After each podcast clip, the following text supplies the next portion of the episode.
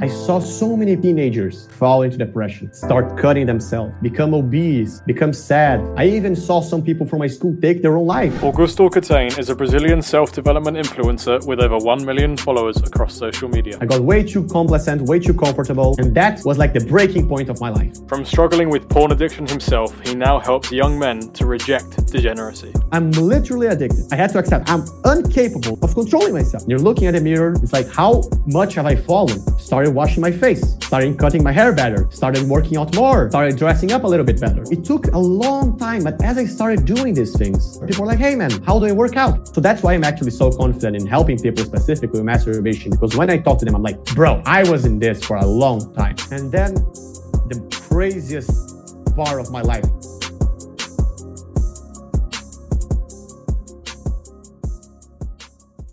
The Extrospective podcast is sponsored by Runna, which is the first of its kind, number one rated, fully automated running coaching service.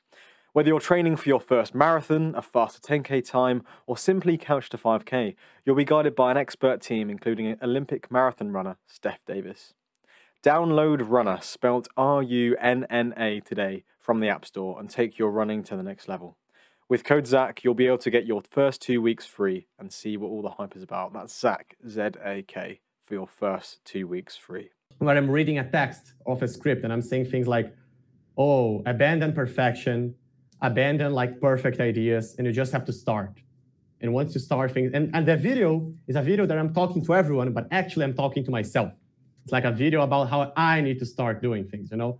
So even though it flops hard, it's a video that like it's very close to my heart. So yeah. I think a lot of the content is like that though, isn't it? Like a lot of the stuff that you're sharing and a lot of the stuff that I follow and I would share, it, it's not stuff that I've suddenly mastered and I, you know, I'm yeah, I'm, exactly. You know, you I'm, I'm telling it to myself every day as well. Myself. Yeah, um, exactly. Um, should we just should nice. we just get rolling then? Should we just? Yeah, yeah. I think now we can just get rolling. Oh, well, welcome to the podcast, Augusto. How are you doing? Hey, man. Thanks so much, so much, Zak. I'm very thankful to be here. It's the first time I'm actually doing an interview like this, talking to another content creator and having this opportunity. It's actually really good for me. I followed your work probably around six months at the time of recording. We met at the Jordan Peterson uh, you, kind of European worldwide tour, but you actually flew over from Brazil across to the UK. I traveled up to Manchester for the event, and that's where we came across each other.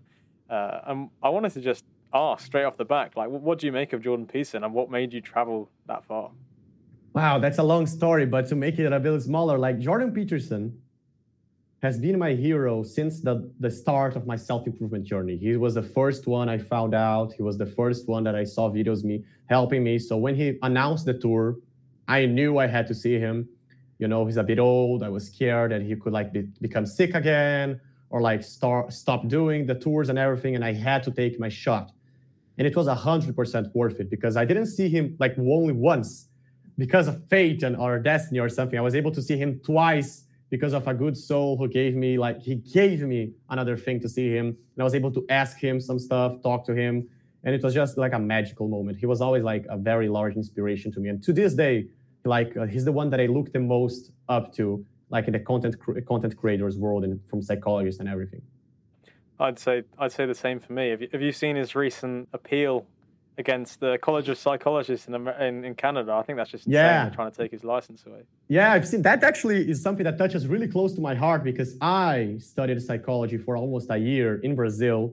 I went to psychology university, you know, mainly because of him. And what I found there, in one word, would be like disappointment. I found uh, broken people who are sick, who are sad, who are depressed, who are medicating themselves and just want to get to know themselves.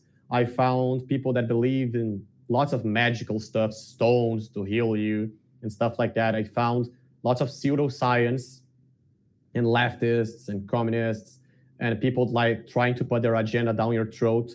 And it was just so bad that I, I couldn't live there. I couldn't be there. I dropped out. That was, I, I'm a college dropout. I had to drop out. And I'm not someone that hates university. So for me to drop out, it was undoable. Like I, I'm actually very disappointed with everything that happened there. I probably am going to face that as well as I try and pursue that in the UK. I'm not currently studying it, but I want to do it after I graduate. I want to go and do the further qualifications to train oh, yeah. as, a, as a psychologist. And I think that's definitely one of the the major things that I'm I'm worried about is the fact that maybe a lot of the kind of literature and it's a very female dominated space and and yeah. it's not just one one opinion rules all. And I think Jordan Peterson, in the stuff that he shares, in some ways does oppose some of the consensuses in psychology, but I, I don't know what's right. I mean, I, I wouldn't necessarily say yeah. Jordan Peterson is wrong, right? So yeah, yeah, yeah. I think well, if in any university, in any degree that you want to get, what you have to do is you have to focus on the good. You have to find a good group of people, find like a colleague you can trust, find a teacher, a professor who you trust and you admire. You just focus a bit more on that subject, focus a bit more on that. And if you can't do that, perhaps you're in the wrong place, which was what happened to me. I was not able to find a single person who I identified with, and I wasn't able to find no professor who I admired and could help me. So if you can't find that, you, are going to be really sad. So you have to look and, and kind of be patient. And if you do find it, man, it's going to be good, you know, and you're going to learn a lot. Even though it's not going to be good the rest of the classes, you can still identify with that professor and talk to him, even about the problems, and he's going to like talk to you and guide you through it. So yeah. Absolutely. You probably have over a million followers combined on all of your platforms. You know, yeah, yeah, TikTok, yeah. Instagram, YouTube. We, we don't have to run through this all. I'll probably do that in the introduction.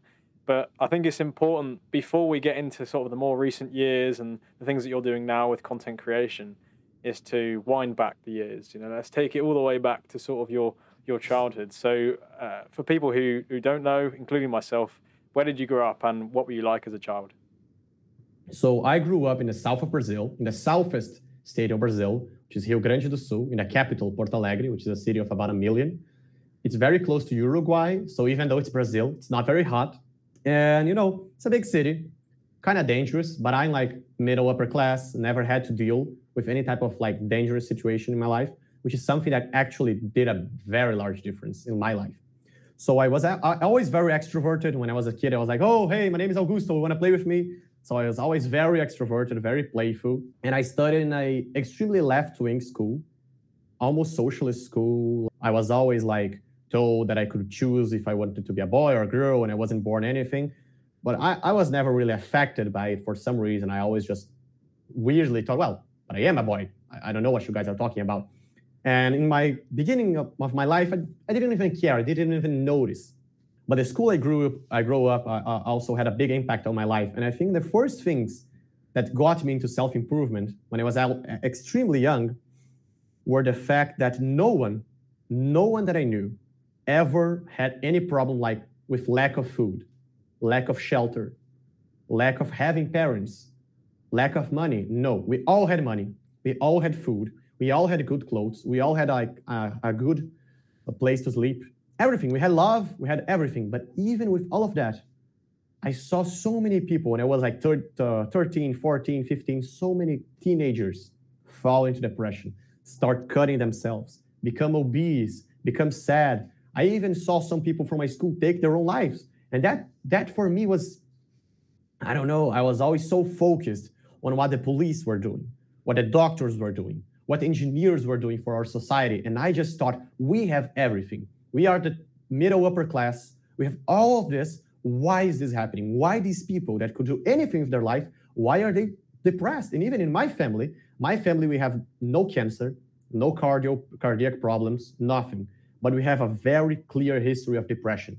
And that just, that was a very weird for me. So I decided, okay, lots of people are lawyers, lots of people are doctors, policemen, like firemen. They are like the base of society. It's like uh, in psychology, you learn that. It's a, like a triangle, it's a pyramid, yeah?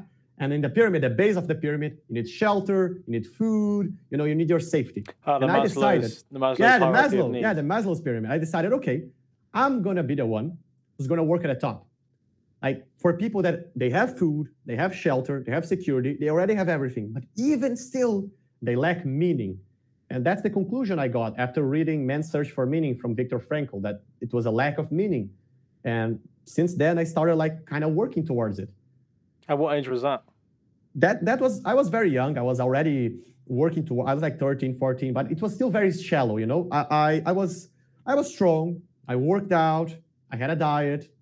I read books, but I wasn't like obsessed. I wasn't a try hard. I was good. And it was very easy. That's the thing for my life too, because my life was like this, you know, it was very easy. And actually, I had one of the best childhoods someone has ever had in the history of humankind. I I actually felt invincible. And that's a big part of my personality. Like my ego grew up a lot. I started working out so much earlier than everyone. So if you take if you, if you get pictures of me and I'm young, you're, you're gonna actually see that I didn't change that much. I was jacked. I was a jacked 13 year old, you know, very, very good looking, very jacked, very extroverted. I was like the president of the school thing to organize things, extremely popular, doing lots of parties, having lots of friends. So for me, I was like peak of my life. I was so happy. Every day I actually thought of this. I was like, damn, bro. I, I had lots of gratitude. And one of my biggest things was my girlfriend, which I had since I was 12 years old. She was very pretty. I loved her a lot, but I was, I got too comfortable, you know? I got way too complacent, way too comfortable. And I started, I didn't work as hard as I could on things, as hard as I could on our relationship. And that was like the breaking point of my life. That was truly the nexus point of my life. There is a series in Netflix, which is Loki. In that series, there are lots of Lokis, different types of Lokis. And they talk about their nexus point, which is the point they became that Loki. Oh, I'm the Loki that killed Thor. My nexus point was when I killed Thor. And for me, my nexus point was a month. It was May 2019. I was with a friend of mine, and he told me, "Oh, the friends of your girl, they're like they're telling her to break up with you. Take care." He was a good friend of mine, and I said, "No, bro, we're two years together. Look at me, look at me. She's not gonna break up with me." And my ego, stupid, moron. You know what happened? She broke up with me. I was shocked. I couldn't believe it. No one in my family had ever died. I had never gone for a breakup. I had never been physically hurt a lot. I had never like repeated a year. I had ne- I had never even failed a test. I was like always, I always got medals in sports. I, I was in an easy place. I wasn't Superman. I was like in an easy place. There was there were there were not a lot of other competitive men. So for me, it was very easy. And that that was shocking when it happened. I was, and then when it happened, I was so confused. I was like, why would she do that? I was like, I'm not that bad. I wasn't abusive. I wasn't toxic. What happened? And then I, and then I knew what happened. One week after, she appeared wearing the ring of another guy. Why? Because even though I was good, another guy was better. He was taller, he was stronger, he was pretty, he probably was like more humble than me. Most people were. And he was from another school. And that opened the world for a kid. Wow, there are other schools other places, other people invading my kingdom, my school where I'm the best.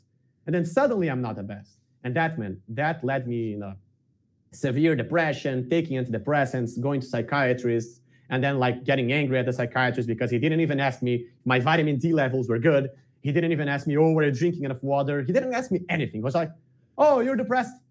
Take this. You know, wow. uh, it was very stupid approach to psychology. I had a very bad experience with psychologists, and I wanted to be better than all of them. That's why I pursued right. uh, a psychology degree and everything. But that was the nexus point for me. The breakup after that, I just noticed, like, damn, bro, I need to truly work hard, and that's that's when I truly became who I believe I am. You know, where is it do you think that you got that innate belief in yourself and that confidence? Is there anything in particular that you can attribute to maybe your parents that instilled you with really good values?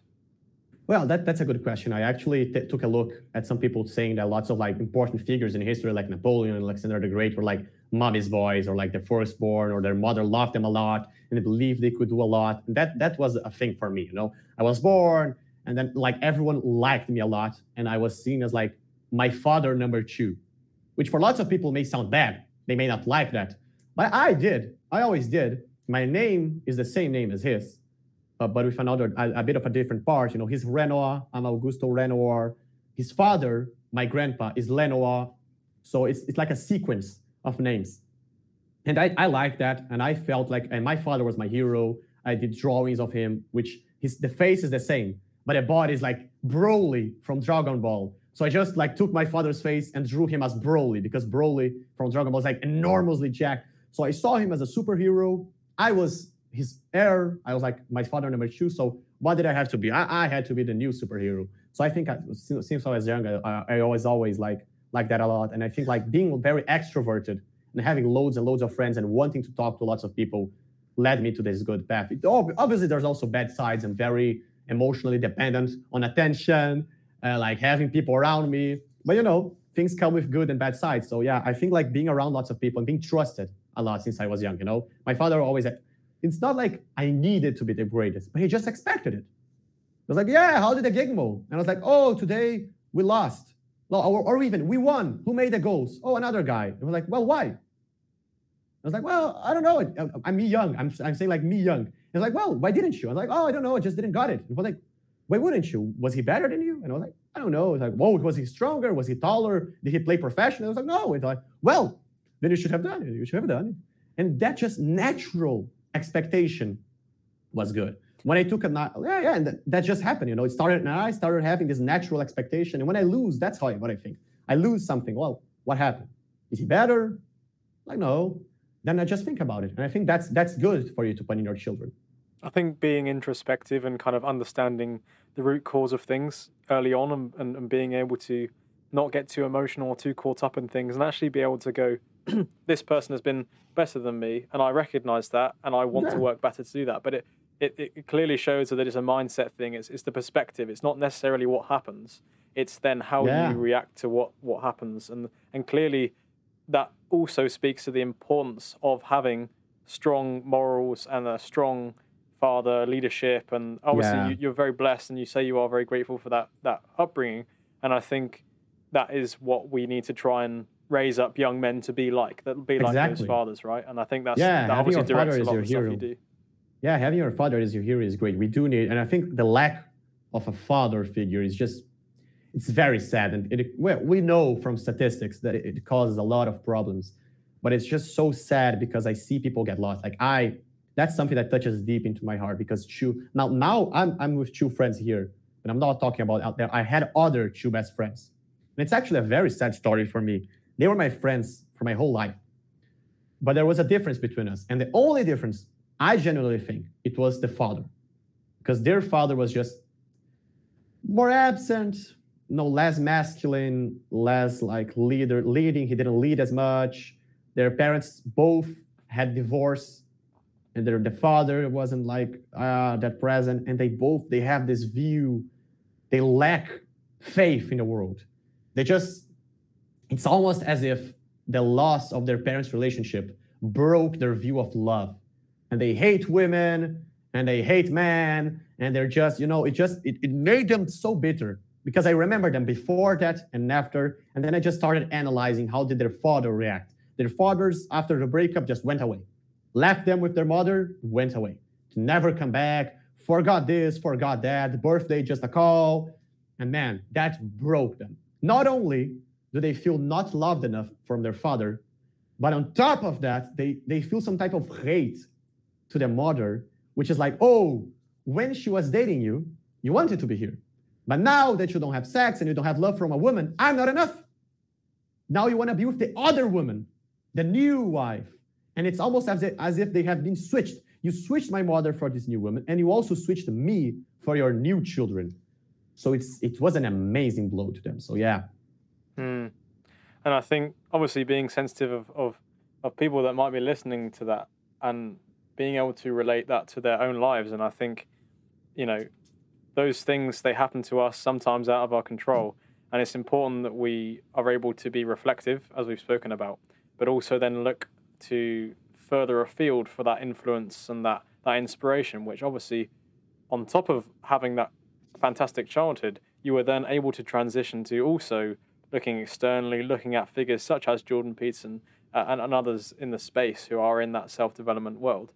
One of yeah. the things you, you mentioned earlier, I actually wanted to pick up on. You spoke about the fact that everyone lives in this comfort and your colleagues, your friends when they were younger, living in all of that comfort. Yet, even with that, they were suffering with depression and anxiety. Yeah. And you mentioned your own life. You lived in a lot of comfort. And then that meant that the breakup was very spontaneous and hurtful. And I think yeah, yeah. that's super interesting because that's almost speaking to that post materialist sort of the, the life where because we no longer have to keep a shelter over our heads, because we no longer have to work, to put food on the table, it's then like, well, we're still going to worry about something. Yeah, yeah, exactly. You got to worry about something. If your mind is completely empty, you got to worry about something. And dudes, most of the men that were with me, they just became nihilistic, you know? They just lack, and, and you really, you need something to work towards. You need an enemy, you need a purpose, and you need everything. And for me, the enemy I chose was nihilism. I chose to like attack those people that don't have meaning, that don't want to help others, you know? I always talk, uh, I always use this reference. It's like a metaphor. And it's specifically for the people that watch anime because my following, you know, lots of people that watch anime, watch like read or Netflix and everything. So they like fiction. And when they watch fiction, like Attack on Titan, they, they always say the same thing to me. When I talk to them, oh, what do you like about Attack on Titan? They're like, oh, it's so deep. I'm like, what do you think deep about it? Like, well, there are the walls. The Titans are outside. They want to kill humanity. And then when you're young, you grow with people, always with the same purpose of killing the Titans and saving humanity. And when you're about when you're graduating, you can choose. You can go to the middle, and they always say like a pussy, because you're not going to save anyone. You're not going to truly protect the world, only to protect yourself. Or you can be a little bit more brave and be on the wall, like a guard on the wall.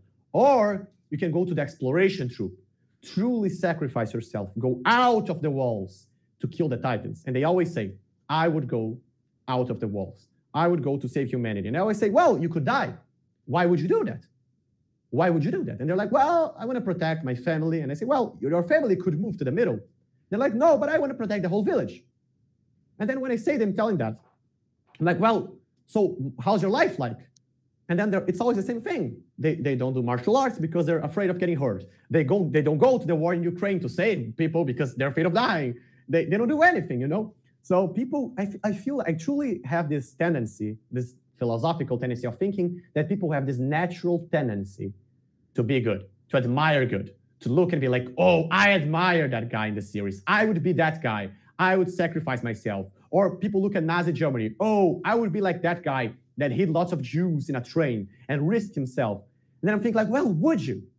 Like I don't see like say uh, people want to be that people. So I'll, my opinion is they only need a push. They, they need some type of admiration, they need a direction. You know, they, they're just, they were like raised so poorly. But, but people look for fiction. That's why animes are so popular these days. That's mm-hmm. why people like Naruto. They like Sasuke. Like, like they like these characters in One Piece and in Dragon Ball because they have a dream and they work towards it. But that's that's what's lacking in their life. Yeah, they look in fiction for what is lacking in their life, and I think that's purpose. That's meaning. I would be completely with you, and you're echoing the their own words that I saw. I actually looked at one of your videos earlier as a bit of prep for this. Luckily, the the YouTube uh, translation from Portuguese to English wasn't wasn't too bad, and and I made out that it was like the modern world offers you like fake versions of the real things. So instead yeah. of real love and intimacy, they'll show you porn, and instead of really delicious whole foods prepared correctly, they'll just shovel loads of chemicals and give you processed foods instead of exactly. actually pursuing your call to adventure and creating. I don't know. In our space, you know, creating content, they just watch a hero's call to adventure. They they watch the anime, they watch the Dragon Ball Z exactly as you're describing there, and I think we're almost just being fed all of these things, and then we're just yeah. getting fatter and sicker and being at home. And the the question I wanted to ask to to kind of keep this embedded within your own story is in that time, I don't know if there was any point in your life where you found yourself addicted to porn or eating too much processed food, watching TV. Was that a thing that you went through as well? Yeah, yeah. I think like when I was dating my girlfriend, I was actually watching porn while dating her just because, you know, I didn't. I I was gonna lie now. I was gonna say I didn't know it was bad. That's not true. I knew it was bad. And I knew she didn't like it. But it's it's like I didn't care, you know, I didn't think about it. I, I was in denial. I was like, no, no, not so bad. So I was doing that and I started noticing that it was bad for me. And I actually, I don't have it right now, but I put like a red thing around my waist just for me to remember. But I still did it. Actually, my porn addiction story is very intense because I was severely porn addicted. So I believe I was severely porn addicted because I tried a lot to get rid of porn and I was not able to. So I had like this red ribbon on my waist to remember to not masturbate.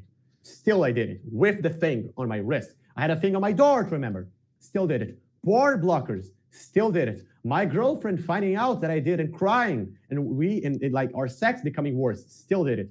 That was actually one of the reasons we broke up. But I, I wasn't like accepting that. Since the moment we broke up, I was like, "What happened? what could have been? And then a few weeks later, it started falling. I was like, damn, bro. And you know, it's such, I, imagine for me, feeling like Superman, like the king in his kingdom, for me having to admit that the truth was that my sex was awful and that I was not fucking her how she wanted it, that I was preferring to watch porn. How much of a strike to my ego it was to accept that. It was, I was demolished. I was wrecked with. And now another guy was fucking her. And I had to see her every day because she was my classmate. For me, that was just horrible. And I, I was still porn addicted. So on top of that, I was masturbating to her while she was dating another guy. So my ego, like I'm masturbating to my ex-girlfriend. She's fucking another guy. I'm masturbating to her. I would like masturbate and cry, bro. Because I would just masturbate, look at her picture. Then I'm over with, post-nut clarity hits, cry. So, you know, very, it's like a humiliating sight, you know? You, you look at yourself and, you, you know, cleaning your hands, and you're looking at the mirror. It's like, how much have I fallen? It's like such a humiliation. Everything was perfect in my life. Everything was good. And you know, it was very bad. My mother was crying because she was worried about my depression. The psychiatrist told her I was depressed. She was just in shock, you know. She was like, How are how come you are depressed? So she was crying and everything. So yeah, I was severely porn addicted. And then I, I started eating a bit badly, didn't take care of myself, got a bit of acne, you know. My grades were like going down because she was in the class, you know, I was looking at her all the time. I was actually so addicted that I would in class look at her, then go to the bathroom and masturbate. So my I was like extreme that so that's why I'm actually so confident in helping people specifically with masturbation because when I talk to them, I'm like, bro, your ex broke up with you, you're like porn addicted. I can help you because, bro, I was in this for a long time. It took me like lots of years to get to two weeks without masturbating. It took me like, I don't know, three years. Mm. So, but when I started getting to it, I started. So, yeah. I think, I think it's really important to understand how that story played out in your own life because that's fueled so much of then what you go and share. I think that's a yeah. that's a quite a common story for a lot of people is exactly. the reason the reason why they go into something job wise or the reason why they want to share something in particular is because they've been through it themselves and then they want to st- stop people help people from doing that and especially I think it's very rare that people would be as vulnerable and as honest as you've just been there and I think that's probably aided in in your growth of your platform because you've been so honest and I think people connect with people, and I think that's one of the things that we lack as well. People kind of don't really want to talk about this thing, particularly yeah. with porn, right? I think, particularly with porn. Yeah. I think we, we we talk about drug use. Everyone generally knows that drug use is bad. We talk yeah. about processed food again. It, it's not something that's like taboo or shun, but porn, like most guys struggle with this. Most guys, and they're picking most it up from super early ages. I, I, think for myself, I look mm-hmm. back now. I think I was like ten years old when I came. Yeah, 10, 11. And if, if you don't start watching by yourself and you're 12, other guys are gonna show you. So yeah, it's inevitable. It, yeah, for me, it was like precisely. that. Other and, guys just started showing me, and it happens. Yeah, and it's I bizarre. think. Uh, you know, I, I don't want to like dwell on this point too much, but I think it is particularly of all the vices that we mention here, it is one of the most damaging in terms of relationships and mentally as well. And it's taken me a long time to sort of get past that. Um, luckily now I am uh, I'm clear of that, and I'm very very blessed and, and grateful to to God for delivering me through to where I am now. But I think it's something which again I really appreciate you kind of opening and sharing about.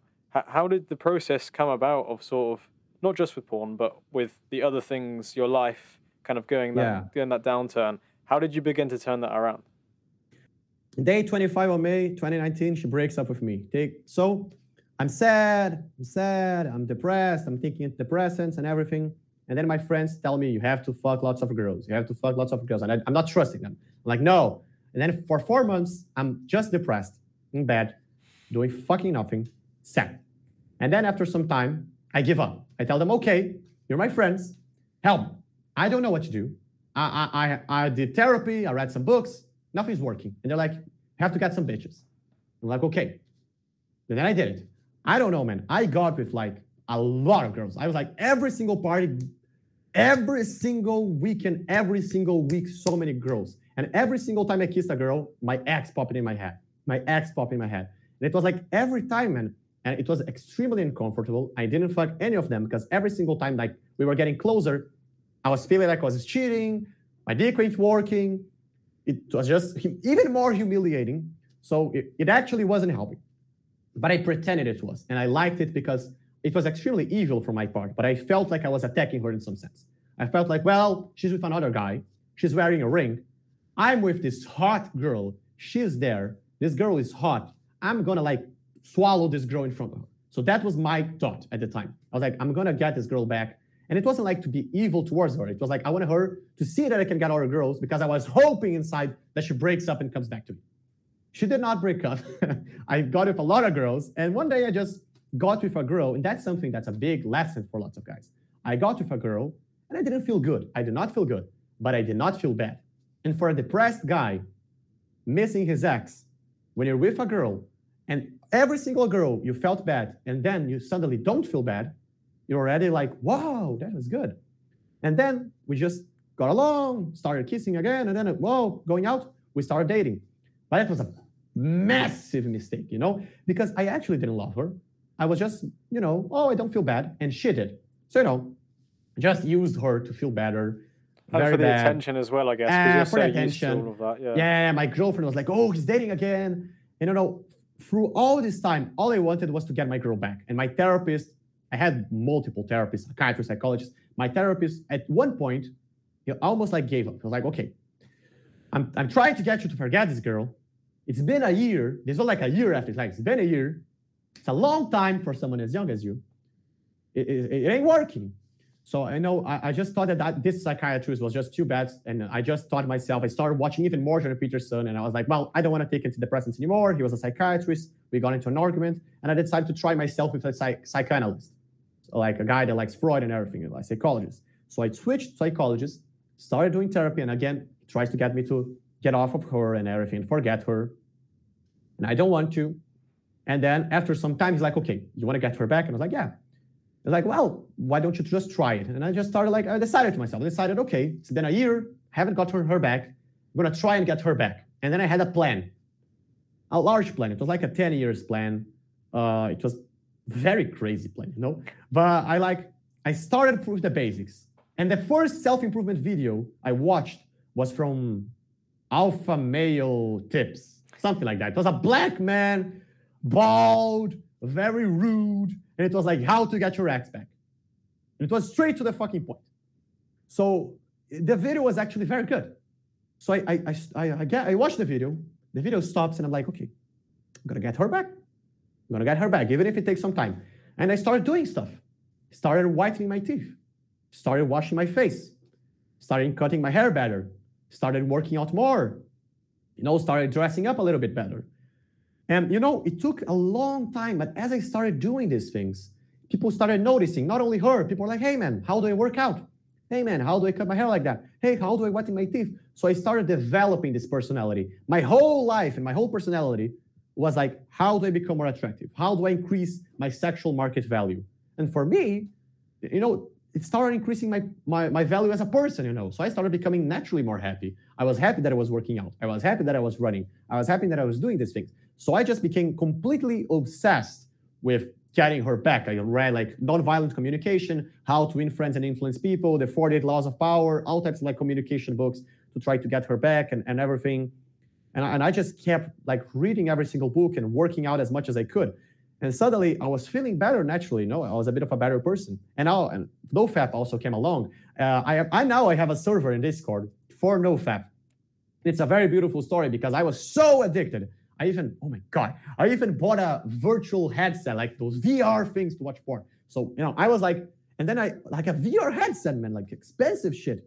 So after I bought it, jerked off a bit to her, I dropped it, and, and I watched some Jordan Peterson videos, some other guys' videos. I remember to this day, it was literally like that. I was like, okay, I watched myself, my leg is like dirty, and I'm there and I'm like, damn, this is the most humiliating shit ever.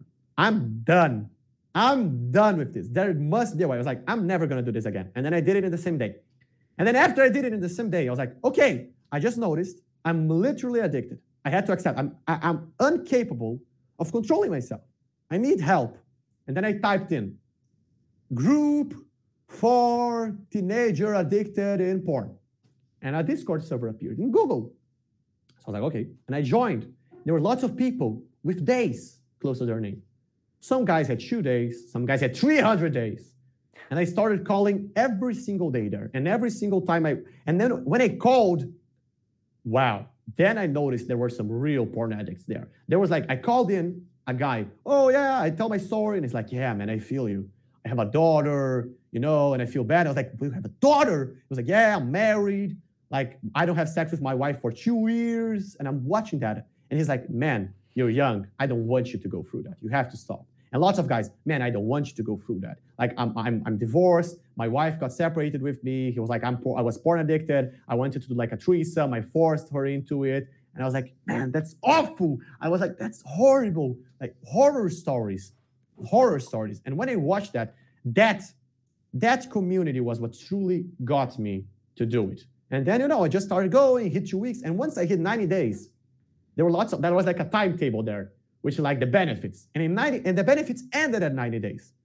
So when I finally hit 90 days and it looked like, oh, 90 days, there are, there, there are no benefits listed over 90 days. For me, it was like, well, I think I'm cured. And that was it. I was like, I assumed this identity yeah. of like, I'm not a guy who masturbates anymore. I was like, ah, I, I did it. And then after I did it, I never mastur- I never masturbated again. It was literally that is that identity never. shift yeah. is so yeah. important.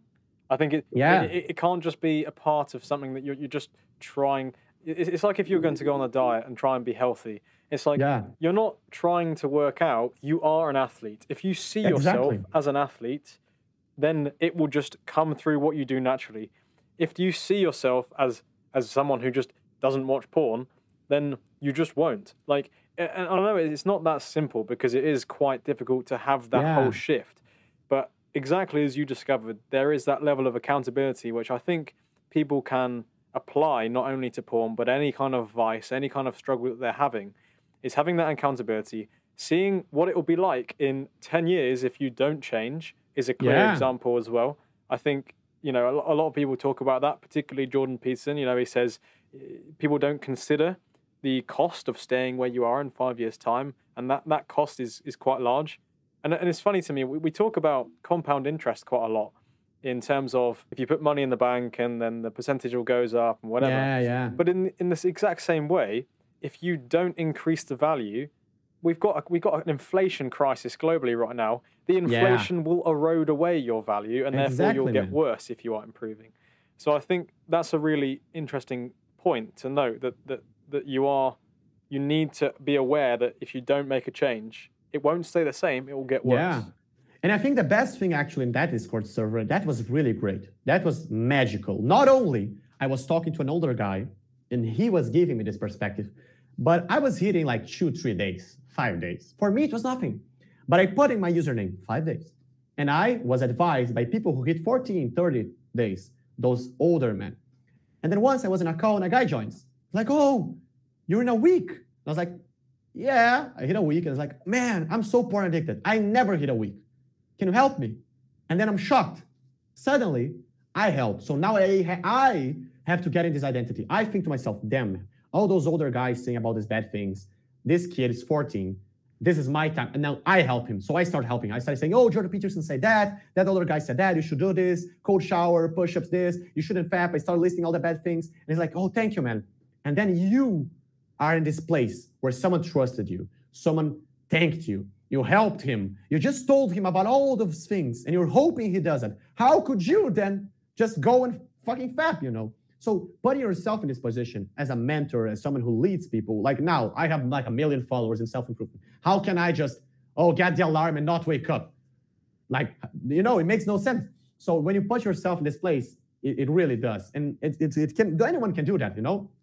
a blue belt can teach a white belt you know a brown belt can teach a blue belt so you know even if you're beginning you can still teach someone and that's a you learn as much learning as you do teaching. So that, i think that's that very important. that is exactly correct. I think not enough people recognize the fact that you you learn a lot about yourself through teaching it to others and you also learn new things. And it's it's funny because what you've mentioned there exactly parallels something which always sticks with me is that you, you know david goggins right? Yeah, yeah. Crazy man, ultra yeah. marathon runner, ex Navy SEAL. He has been on record several times for saying that if he wakes up unmotivated at you know however early in the morning, he'll spend half an hour looking at his Mm. shoes, waiting. You know, he doesn't Yeah. want to do the workout either. He's like any of us. But he's got in the back of his mind that all of these followers, all of these kind of people that now consider him to be who inspires them, Yeah. there, there's that expectation. He's like, I'm David Goggins now. I, I'm a, I've assumed the identity of being a leader. I can't let all these people down by suddenly cowering and Yeah, and weak. shame is a strong feeling. I noticed that. I'm messing around TikTok. My mom knocks the door. Like, whoa, whoa, whoa, you know, someone knocks Right. the door. My girlfriend said, No, I'm not messing on TikTok. I'm, I'm working. I'm working. So Right. if someone is looking you, if someone's looking, like I'm like this, suddenly the call starts. Lots of people are gonna look, whoops, whoops, I wanna look good. And that works not only for posture, not only for getting the abs tight, but for your speech. Suddenly I'm in a call. I don't want to say bad things. I don't want to be picking my nose. I don't want to be uh, doing. So you just get your act together when someone is looking, and you can have this mental thing, even when someone is not actually looking. That is like you want to just be that guy. Lots of people look up to me. Mm. You're gonna feel guilty if you don't do it, even though no one's looking. So that's that's actually what you have to do, and that that works wonders. I really like the way you've mentioned shame there, because I think uh, we live in a culture which is progressively becoming less and less about judgment. And I- I think judgment is necessary to an extent. We, we have this whole mantra of, oh, don't judge. Anyone can do whatever they want. Your truth, what as long as it's okay for you. Yeah, When in reality, we need standards and boundaries and a degree of judgment because that's what Yeah. holds us to good standards. And that's also what kind of subconsciously, as you mentioned, I mean, I know exactly what you mean there. And, and the way you described it is, is, is perfect because if I'm, if I ever catch myself scrolling on TikTok or Instagram, my mama will just be like, "You- "You know, you've told yourself you don't want to do this. Like, get off, get off the phone." Yeah. For me, I, and be al- I, I. I hear footsteps, and I'm like, whoa, whoa, whoa. Right. Yeah, yeah. it's literally like that. So it's it's way more powerful. Like if I'm scrolling and I see a motivational video, I'm like, oh fuck, scroll down, and then I hear footsteps. That's the real shit. Footsteps, they set you, man. Because when someone, that's the thing. Because we don't like to be humiliated. So that's when someone enters and like, oh, you're messing on TikTok, you haven't done anything, yeah? You're like, oh no, I have, I have. So that's the interaction, and they are fearful of that. So yeah, that works wonders, and that is very lacking in our society. That is very lacking. When I grew up, like when I did good things, I wasn't that praised by the school. I was praised by my father, but if he didn't exist, why would I have kept winning? Everyone got medals. Uh, my medal was like first, but everyone got medals, you know? So medals for participating, not even for third place, you know? So everyone just gets shit for anything. And that just really breaks all the meaning in doing things. So yeah. I think it all goes against the, the necessity of a hierarchy and the necessity of, of competence and, and all the rest of it. Well, one of the Yeah. things that you mentioned there quite ni- it quite nicely ties through to something I wanted to talk about a little bit on this podcast, which is posture. Because you mentioned there, you know, if you're on a call and you're sort of like hunched over, as exactly as you'd be. I don't know if anyone is watching this. Maybe you're listening on Spotify, but you can click and, and watch on video as well. It's on video as well. But I might be hunched over and looking at my phone. And if someone's looking at me and I'm for a podcast, I want to be sat upright and core engaged. But Exactly. Speak, speaking specifically about posture, it's one of the things that I've seen of your content, which, yes, you share a lot about all of the things we've discussed so far about going to the gym, discipline, uh, all that mindset stuff. Like, you know, I don't need to list it off. But one Yeah. of the things that I don't see from many content creators is stuff about posture, which I think is really valuable. And I know I have terrible posture, and it's something that I'm working on. And I'm probably working on it because of only seeing it from you. So why why do you think that posture isn't really spoken about, considering the fact that we always spend ourselves in this anterior flex dominant position Yeah. all day? Like, wh- wh- why do you think it's not spoken about? That, that's a good question. For like, I think people, number one, uh, most people don't sell posture products, and they're not physiotherapy, so they they just don't care that much. Uh, and second, most people they just don't know a lot of po- posture, so their videos would just be, "Oh, get your shoulder, stand up straight with your shoulders back," which is a good tip, but it's you know it's not in detail, so you can't just tell people to stand straight with their shoulders back. They're just gonna hunch over again. So um, those are the main points. And for me, there are a few reasons which I did it. The first one is I have a severe anterior pelvic tilt, which is like similar to lumbar lordosis. I have a sticking belly when I stand up. Like if I stand up, I, I I'm naturally like this, like a enormous belly, and I'm like I don't have fat, but if I'm standing like here, you're gonna think I do. So I had a severe uh, problem. And in the pandemics, in COVID, I worked really hard on my posture. I researched really hard. So I, I knew quite a bit how to fix specifically anterior pelvic tilt. So I made a video just to see how it would work. And man, it went viral. It was my first video to get 2 million views. It was amazing. It was incredible. I got like 20,000 followers from a single video and people loved it. So I, I knew I had to do more of them. And I know for me, posture, of course, there's lots of things about health and about having like no looking nice and everything, even looking nice. But for me, it's always about for me like I perhaps I would be in a better posture, oh, talking physio- uh, anatomically, if I was a bit more like this, contracting my abs like this. This is a neutral spine posture. This could be better, but sometimes I'm like this. Why? Well, it's not that bad for me, and I like it. You know, I feel good. I feel nice. I feel relaxed. I'm like this. I'm, I feel superior. I feel powerful. You know, and that's a big thing about posture. Feeling. How do you feel? I like. I like to sit, men spreading with my legs wide open, and I like to talk with my hands, and I like to be like this. You know, and it, and it's it truly changes how you feel if you're like this, or if you're like it, it, it, just feels wrong for me. So I think that's very important. I think lots of people they just feel the wrong way. And in today's society, dang man, even men spreading, people just like say that sitting with your legs wide open, it's bad, and you're knowing you're oh my god and everything. So that that really happens. And boys suffer with that a lot. Jordan Peterson talks about that a lot. That schools are like almost like made for girls. Like, oh, you can't like boys want to be loud, they want to talk a lot, they want to put their feet up, you know, they want to do fight and everything. No, don't talk loudly.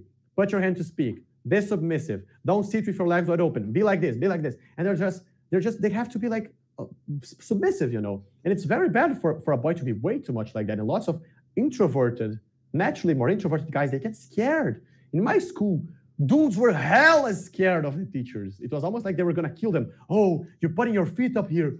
Oh my God, the teacher's gonna like they're, they're scared. That's bad. That, that's way too bad for a child to be that scared. No. Yeah. To, to an extent, there's that there's that fear of the father, but the, not in terms of the school system. And I think it's a, it's a conversation for another time, and it's actually a topic I want to explore a little bit more with getting people on on the podcast in that sort of space who who maybe are advising schools or, or teachers who who think this as well, but thinking about how the school system has only been around for 100 50 years or 100 years. Yeah. we've not really put much thought into how it could be better. And I think, you know, it's definitely a conversation I want to have. Two of the things that you mentioned with regards to posture, I, I want to pick up on. And the second one I think is particularly important, and I hadn't really linked it like that before.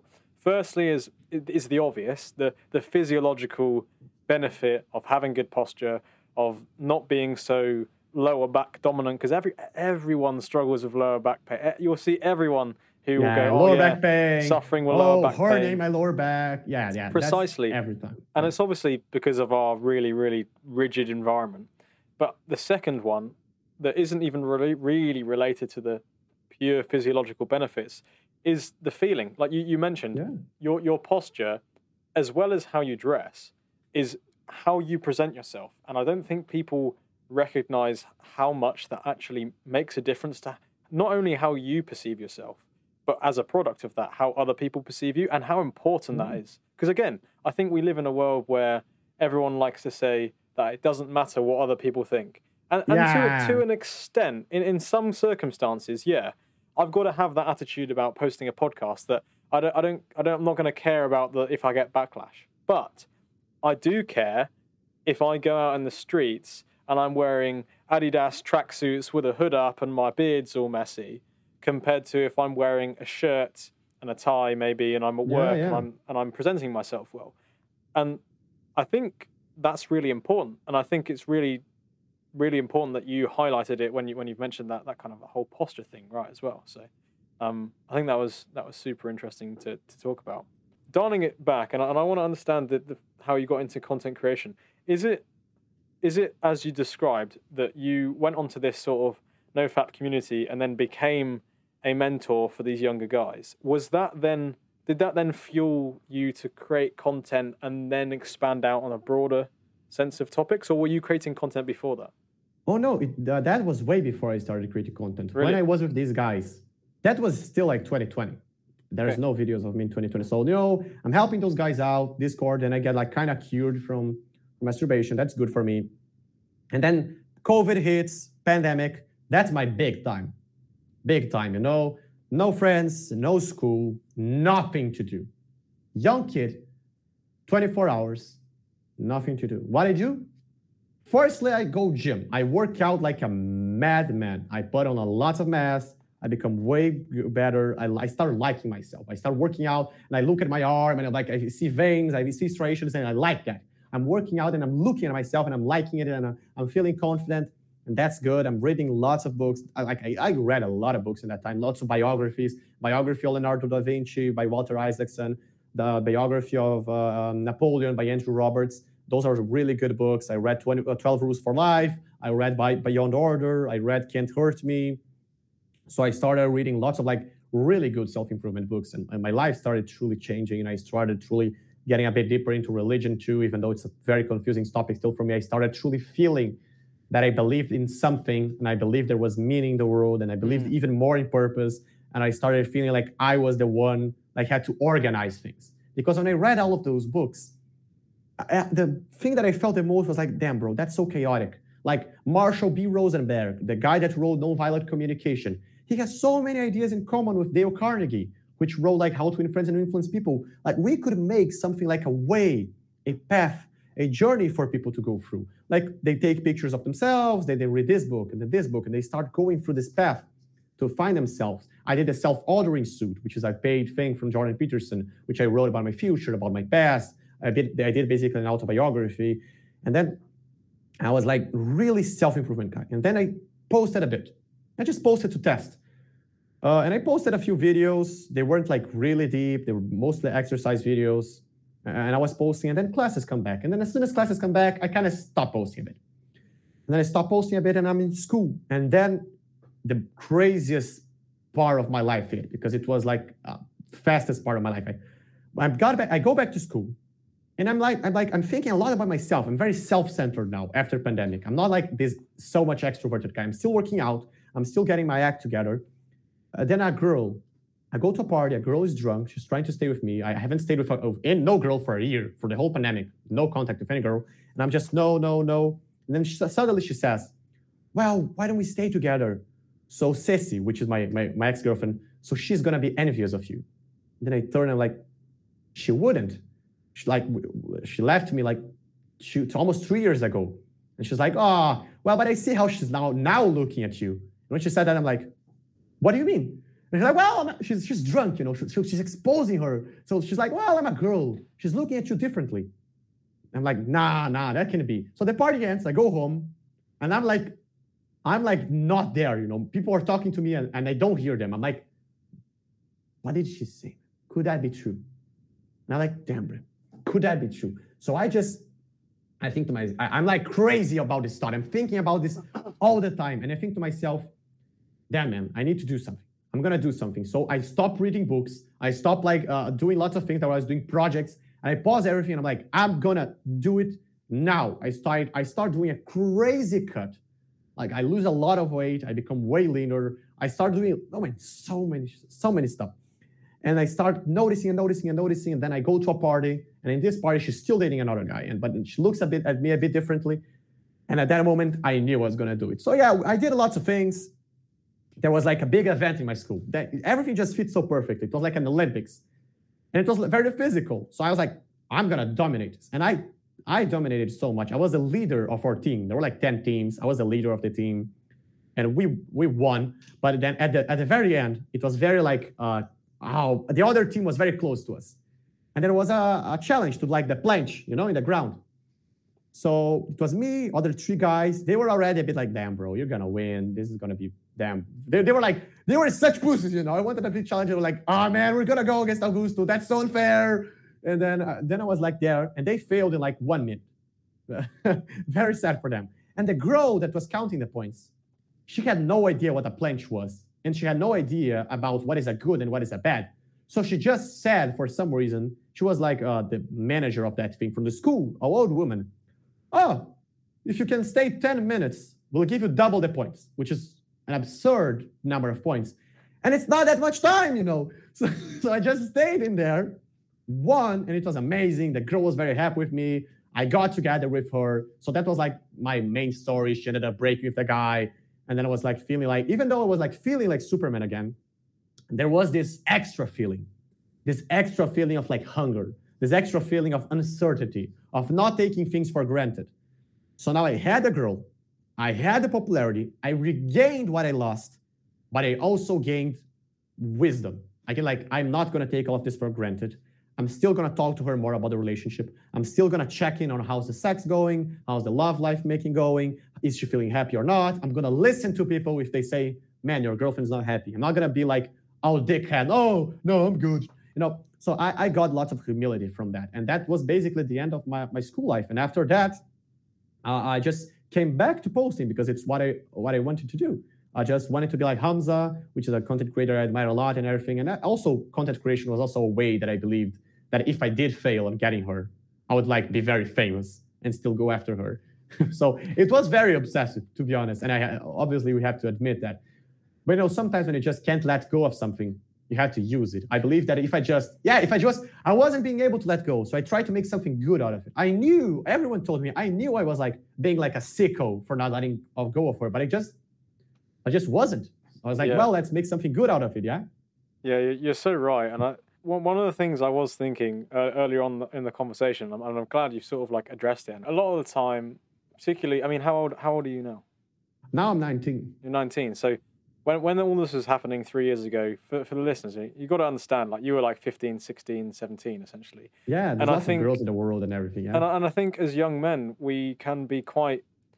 We can do a lot of things purely for the for the validation or for the attention of the opposite sex, and I think yes, of course, it can go too far. Like I'm not doubting that at all, and I, I would certainly say it, it goes too far. Probably more often than not with, with young people because they get obsessed when they're when they're yeah, early yeah. and they don't know. I was very obsessed, yeah. But I, but I think actually, you know what? Like exactly as you're saying there, if you can't change that, obviously you want to work to gradually change it. But if you can't in the moment, you've got to make something good out of it.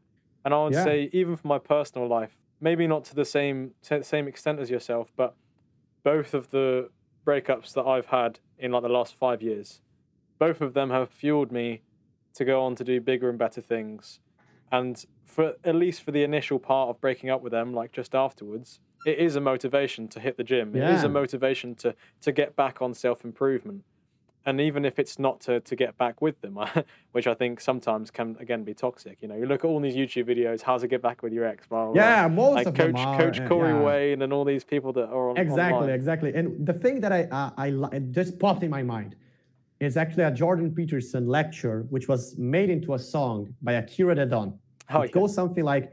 Uh, what is God? And Jordan Peterson is asked, What is God? And he says he doesn't like that question because he doesn't know if the person conceptualizes the idea of God the same way as he does. But he, he explains it in, in a way, uh, he talks a lot about evolution, and he says something like, well, people say evolution is random, but that's not true. The selective mechanisms are actually not random. The mutations are, but not the selective mechanisms. And he says that women select for something. Well, what do they select for? Well, beauty, the best hunter. Well, he's has be kind of humble. He also be kind of courageous. And he says it's something like competence. Well, and men compete with each other in a hierarchy. And he says that that is divine, this hierarchy, this competitiveness, like the women that are selecting people. And then we, we are born through that. We are born through the love of the selection, not only for attractiveness and for beauty, but for the best person. And I believe that obviously you shouldn't just just chase a woman. But if you think like, what do women like? Well, you have to smell nice. You have to be athletic. You have to be healthy. You, you don't you can't be a moron. You have to be making some money. So if you think to yourself, how can I increase my sexual market value? You will probably end up with some some nice things, you know. You're, you're like, well, I want to get this girl back. What do I do? Well, you cut your hair. Well, you get your teeth kind of white. You get your skin better. You get like healthier. And in the end, you're gonna be happier you're going to be more prone to get other girls, to get more jobs, to get everything because women select for good men. So chasing, not like the women, but chasing to be a better partner is in essence chasing to be a better person. And that's that's what I believe I did. It's not making a list of characteristics you want to see in another person, but asking yourself, what would another person want from me? And I think yeah. being a bit more introspective, looking in the mirror, self critical, and working towards being a better partner for your future wife is certainly what I'm doing. And I'm not currently looking for a relationship. I'm trying to build myself up gradually. I know that the next few years, I'm, I'm still only a young man myself. I turn 22 in a couple of weeks. And even, even at my age now, I know that I've got many years until I'll hit my prime as a man, maybe maybe late 20s, maybe early 30s, where I'm sort of I've learned all of these things and I'm in a position to protect and provide.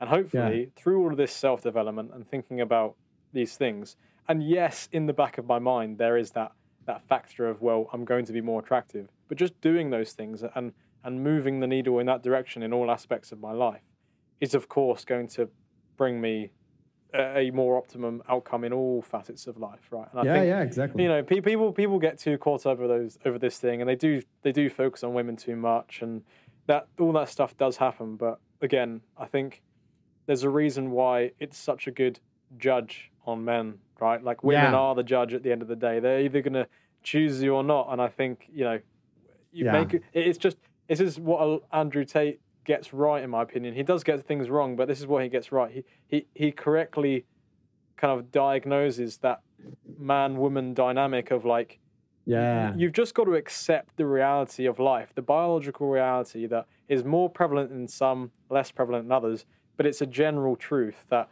obviously women will want a competent leader masculine stable loving compassionate man and that's just what it is and you've just got to be more like that. Like you can't just argue that away. yeah, exactly, exactly. A guys tell me that. Like I'm a short, man. I'm like five nine and everything. Not, I'm not six feet, and, uh, and lots of guys go, come to me and they're like, "Oh man, I'm short. Girls these days are all whores. They only want six foot guys. I'm never gonna get a girl." And it's obvious that they are like just giving excuse, and it's like you can't fight reality. Girls prefer a guy that's taller. That's just true, man. And you prefer a girl that's shorter than you. That's just true. But you know, but most guys also the oh, they make things to be way, way worse than they really are. You know, those incels like, oh, I don't have a jawline. I'm never gonna get a girl. Oh, I don't have the nice hair. Oh, I don't. I'm not making as much money. You can always compensate. You can always compensate. You're not that. You're not at all. Be extra jacked. Well, you're not that jacked. Perhaps you're taller. Oh, whoa, you're making more money. Oh, my hair is bad.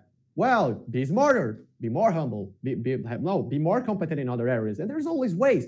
The truth is, the truth is, man, that it's crazy for a guy that wants to be with women to not be considering the internet and how many people we can meet. Like he wants to do to get with a girl.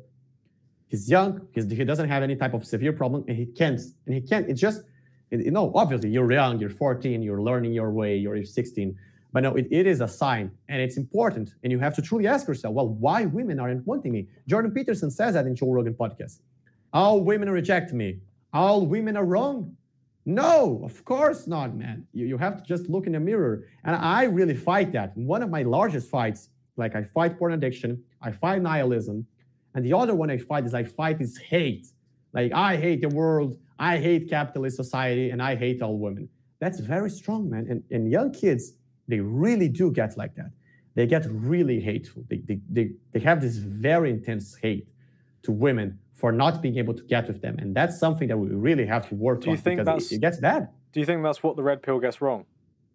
Yeah, I think I think the thing that red pill gets wrong the most is not showing enough that there are good women.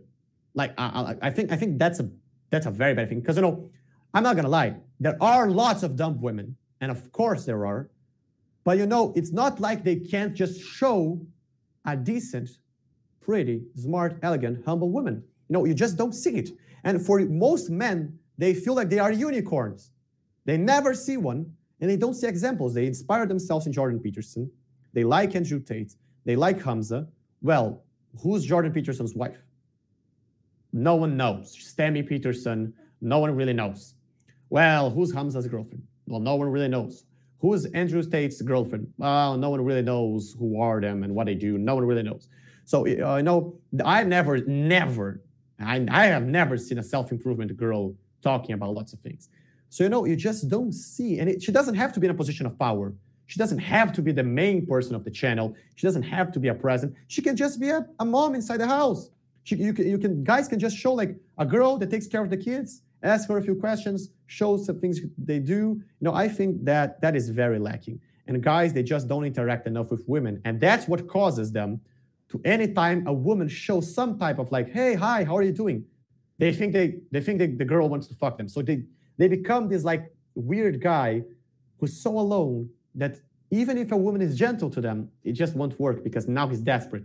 So yeah, I think that most guys they lack seeing women. They should see women more. They they're, they're out of university, they're out of school, they're like years without touching a girl.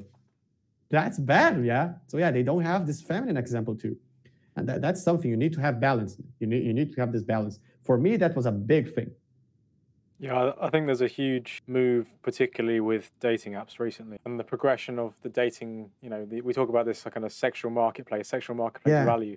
If you look at the number of men who are matching with women and the number of women who are matching with men, it's an increasingly smaller pool of men who are getting an increasingly larger pool of women. And exactly. I think that's the the dating apps aren't really telling us anything we didn't or shouldn't have already known. They're just making it more extreme.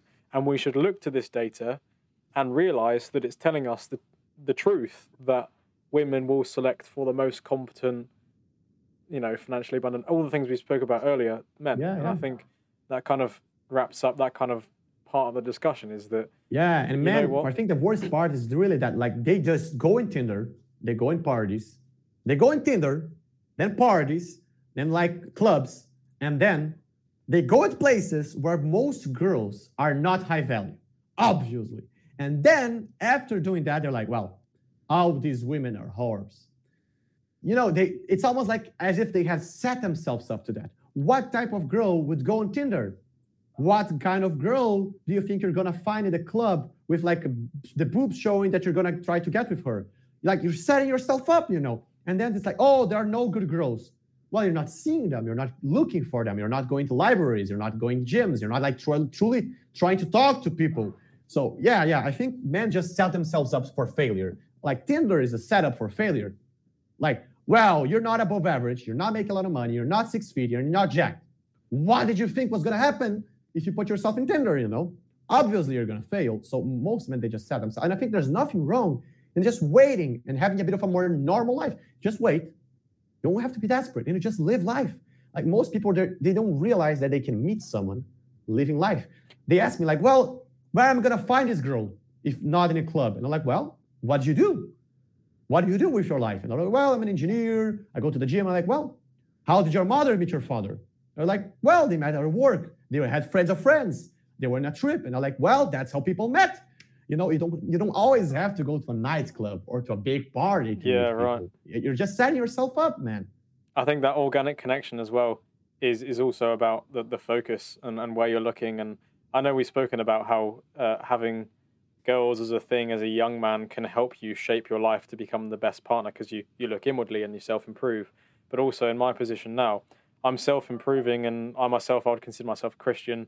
And I believe that you know, as long as I stay on my path and I develop myself in all these aspects, and and I continue growing in my relationship with God, and I'm going to church, then there will be those kind of women in the future that share and align with my values, but also I'll find them in the church, for example, because exactly. that's where they are going to be. They're going to be aligned with my values in in in faith, and also be grounded in in not in, not in the world, but in in Christ. And I think that's a big yeah, yeah, well. that's a big thing. I think you really have to find someone, friends, and everything that have similar values to you. That helps a lot. Andrew Tate talks about that about the energy of living with other people that are good and everything. And I, as that's for very extroverted people. If you are very extroverted, you may suffer that. I am so extroverted, so like attention seeking dependent that in the past I was like, um, I was, you know, I wasn't setting the standards high enough for the people who live with me. And that's important, man. Like if you're a Christian, you have to set the boundaries, man. Like you you're a Christian, you believe in that. You're not gonna be perhaps living or like going every day to see a guy who's like believes in demons or like a Satanist. You're just not, you know. You have to just put your lines in place. And when I was in school in university, my man, my university was the Pontific, I don't know if I'm translating, but it's Pontific Catholic University of the thing. So it was a Catholic university. But bro, like man, there were like so many. Uh, it, it was awful. I was just so like I wanted to be with people, so I just accepted it. I accepted people mocking the, the cross on the wall. I, I didn't say nothing when people were like mocking right wing people. I didn't say nothing when people were using drugs all the time. I didn't say nothing when people did like lots of things. And sometimes that just really makes you feel bad inside. And lots of guys, like I know lots of guys, they just want to fuck someone. And they they are with a girl. They're a right-wing guy. Start talking to them. Oh yeah, right-wing guy. Oh yeah, I'm a farm guy. Oh yeah, I have guns. Yeah, jiu-jitsu. Yeah, I have like a big truck. Like, oh yeah, who's your girlfriend? It's like her. And it's a communist. Communist girl, e-girl, Yeah. gamer. And I'm like, dude, who- how she's gonna raise her kids? How, how are you gonna live with her? How is this gonna work? And he's like, well, I'm gonna change her. I'm gonna be patient. Yeah, I, I think a lot of guys focus on that short-term uh, hedonistic Mad. pleasure, and I think that's a big that's a that's a vice as well. You know, even though it is that confidence and that being able to get girls per se in culture is like a culturally good thing, and that's that's a big problem that I have with someone like an Andrew Tate is they encourage people to be sexually promiscuous and Oh yeah. I, I, I view that not as bad as pornography, but I still I, I don't think that's the correct way to live. I think the correct way to live is to, I mean, in my view, obviously I'm I'm I'm waiting for marriage. I know that that is a, that is a Christian thing, but I, I would say not engaging the sh- in the short term pleasures and trying to delay that and trying to be a bit more grounded is in a lot more alignment with everything that, that you've been sharing. No, I was a guy who hooked up with lots of girls for a short period of time, for a few years there, and I also dated multiple girls in long relationships with rings and a very exclusive relationship, traditional relationship. And Andrew Tate said this himself. I'm not only saying this, me. Andrew Tate said, he, he said it in like a funny way, but it was true. He said something like, "Well, you guys do nothing. Imagine what I could have done if I was only with one girl." He said, "Imagine all the things I could have done if I was only dating one girl instead of like chasing the hoes." Spending time going to parties, having to deal with so many problems, and this whole what's this and this one's that. He said this in his manner, calling them like that. And he said it, and it, it- in some sense, it is true because when I was trying to get with a lot of girls, it was so inefficient, so unproductive. Oh, this girl sent this WhatsApp, this one sent this. I'm gonna go to dinner with this one, and I have to go to this party, get all done. And then when you're dating her, like in the beginning of the thing, you're just like, oh, just doing sex and then love and then this. And you're not like truly having a partner which can open up and help you with, with, with stuff. When there's a one day of your week, which is like, yeah, I'm going out, going out with this girl. What are you going to do? Oh, we're going to watch the sunset. This beginning of the things is good.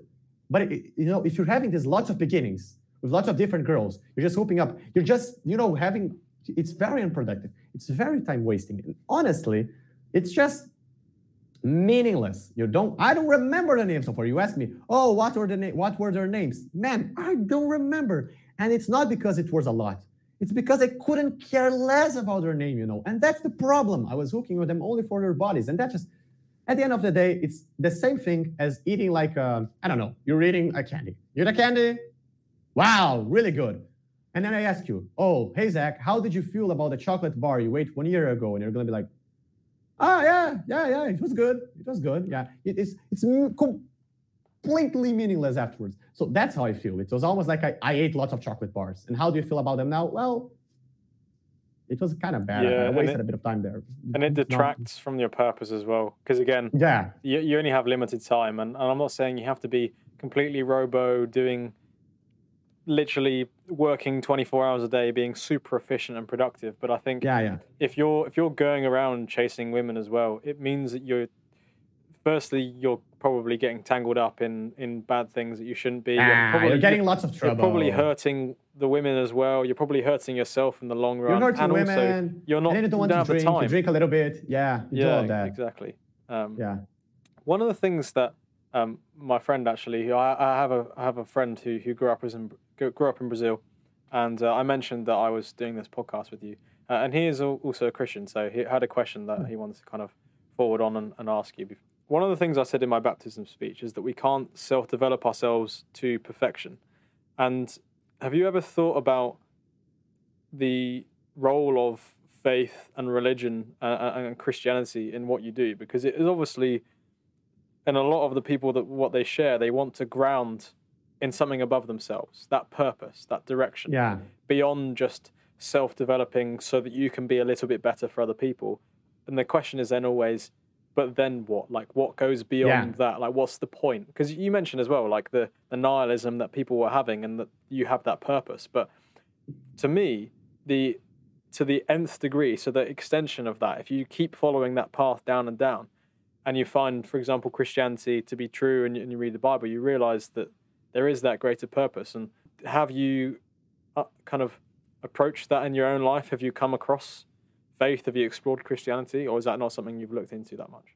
Yeah, I actually I have, and I have a very similar view to Jordan Peterson when I ask him, like, well, is Christ divine? It depends on what you mean by divine. Like, have his ideas transcended? Yes. Has he resurrected? I don't know. So it for me, the big thing uh, for me, it was it, it was always like uh, it was never hard for me to accept God. It was never hard for me to accept the idea that there was a creator it was never hard for me to, to accept any of that. That, that just seemed natural and, and, and obvious and, and, important for us to understand. And, you know, even though Christianity has lots of like um, uh, problems with evolution, it's not something that fits with the whole narrative. I, I was someone that perhaps I, am I'm, I'm not very knowledgeable with the subject, but I always saw God a bit in those kinds of things. I, I always saw like, well, just like Jordan, I like that's not random. Like we're not I, I, my face is not like that random. Like I, that's something I like telling people. Your face, you know why your face looks like that, Zach? It's not because of your mother and your father, man. It, it's really not. It's because of millions of people. Millions. Imagine millions of people, like in a circle, and they are choosing. A woman chooses that guy. That guy chooses this woman. They make a person. That new person chooses that, and lots of cho- cho- like lots of people choosing, and lots of people dying without having children. Their faces erased. And all the characteristics born from love your the, the face the, the, like your eyes your nose your lips they were born through love. Love from this woman to this man. Lots of love. Lots of millions of combinations of love generated the specific format of her face. And that for me uh, no one could tell me that is not divine in any sense. So i, I believe in lots of uh, of, uh, of stuff like that. And i believe like there is a bigger truth that we need to find about the space and the universe and everything and i believe being nihilistic is the worst thing you can actually do, and everyone should study uh, some types of, of religions. And I think that the, the biggest obstacle, in my opinion, as an, uh, someone that hasn't completely accepted Christianity, uh, to, to Christians, tell them like an almost like an advice. The biggest obstacle is the stigma. It's very similar to something like perhaps Trump. It will sound ridiculous, but if you're like if you're saying something, you're like, well, I kind of like Trump. People put you in a box. Oh, he's a right wing guy. He's a MAGA guy. He's a moron. And if you say, like, well, I admire Christ, people like, oh, yeah, he's that Christian. He's going to tell us to not have sex. He's like the boring guy. So that happens a lot. If, if, if, I'm if, I'm, if I'm here and people tell me, well, why wouldn't you do that? And I say, well, it's a sin. People are going to be like, ah, what a stupid reason. So there are people have, I don't know how it is in the US, but people in Brazil, they have some real like hate towards like uh, the Catholic Church and Christianity, and that's that's very sad. That that's very sad. Uh, like, and I believe, and my my thing, like something that Andrew Tate says, and you must know, I I'm that's what I truly believe. I think Christians in general, like the Christian community, and like even the Pope, because I, I think he's a bit soft, and that's I, am not trying to be rude, but no, I just feel like no, the book says something, and when you start opening excuses the whole story just falls. It's almost as if it's not real. Oh, yeah, my father wasn't a Christian. I saw a kid tell that. My father wasn't a Christian. Is he going to hell? It's like, well, perhaps not. And then when he says things like that, people just say, well, probably the whole book isn't true. Well, he's just saying that. And people just lose the faith in it. People have to like truly stick to things because so many Christians having sex and they're not married, so many Christians like that. And then it just feels like Christianity is not a real thing. Yeah. You know, you look at like Muslims and people people are afraid to speak bad of them. People are afraid to like mock them. You, you don't need to chop people's heads. Obviously, they're going too far. I know Christianity is a religion of love, but man, people are just madly disrespecting religion. Andrew Tate said, like, if you pick a shirt, Jesus is gay, and you walk around the streets in Brazil, nothing's gonna happen to you. I, mean, I assure you, nothing. Now you get like, uh, Muhammad is gay. Bro, you're not coming out alive, even in Brazil, because some Muslim is gonna see. And even if he doesn't punch you, he's going to say something. So Christians need to say something. And that's a yeah. Western problem. Because even though I'm not a Christian, when I saw the people in my class mocking the cross, and even the teacher was like, oh, yeah, that boring cross has to be there because of the school, but it shouldn't really be there. Yeah. I, even though I'm not a Christian, I was like, dude, those I was like feeling like saying something. I should have like stood up and be like, you're disrespectful, you're disrespectful, this is absurd. But I was like that. Why? Well, because we Westerners, we're scared of everything. We should truly, and you read this, I read some of the stories in the in the Bible. People like they, they truly that they don't care about what others think. They go there, they say stuff, they like they they truly like they they like they risk themselves, they risk death to protect their faith. And most Christians don't even like risk. They don't. They want to. They want to risk nothing. They're yeah, like I, I, I agree, and I, I, think it's. I think it's the challenge because because we live in a, a world which is increasingly secular, and everything is very atheist and very um, worldly. We chase these worldly pleasures. We follow these popular culture influences who tell us we can do and be and say anything. And one of the things, actually, I wanted to, to bring up just in the back of that is I have a friend who did a master's dissertation at university, and it was my way, my truth, my light. Is there a better story? Because that's a that's a big quote that that that Jesus says in the New Testament, mm. which is, "I am the way, the truth, and the light." The life. No and one comes to the Father except through me. Exactly. Yeah. And he said that a lot of the culture now is my way, my truth, my. and he was saying that like we we not only see this in culture where people create their own gods and senses of identity and there's no proper boundaries and structure, yeah. but also to pick up on your point, I think it's so true that Christians these days, a lot of them pick and choose things from the Bible that they'll follow when it's convenient. Things that are really challenging topics often because they, they confront a lot of what's going on now. You know, for example, with gender identity, for example. I don't want to open that kind of worms, but that's an example of where you know the culture is going one way and the bible is very clear and i think yeah it just lacks lots of leadership like i don't know any brazilian content creator who has the balls to stand up and say well i'm a christian i believe in those things those things are a sin because people it's almost as if christians don't believe in hell that's what i feel sometimes because hell like imagine you're a christian like you are a christian hell is a serious thing hell is awful my friend is not a christian i should be worried you're going to hell. It's not like it's just a book because people act like it's just a book. It's like a fantasy. It's not like people like, like you're gonna go to hell, man. Like I'm serious. And, and if you truly act with it, you, Andrew Tate said it, if you truly believe it, the guy sees that you're a Christian. The guy sees that you truly believe it. Like you embody it. You're like, man, I love you, you're my friend. You're going, you don't understand. You're gonna run in hell, even though he doesn't believe you. Even though he says, no, no. If he truly sees that you're worried through him, even if he doesn't convert, that thing is gonna be in his head. He's gonna be like, damn, man, like, and if if enough people act like that, other people are gonna get scared. Mm. Other people are gonna like truly want to be in heaven too. If lots of people are like, we're gonna be in heaven. Lots of people post videos about how they truly believe in those things. People are gonna, but people just don't. They just yeah. Don't. It's very niched online, and, and you know why? It's because we live in a culture where no one wants to judge, everyone wants to love. So yeah. the thing is about Christ is that on the cross he is judgment because he's taking on the just punishment for our sins. So that's the judgment element. But it's also because he loves us that he does it.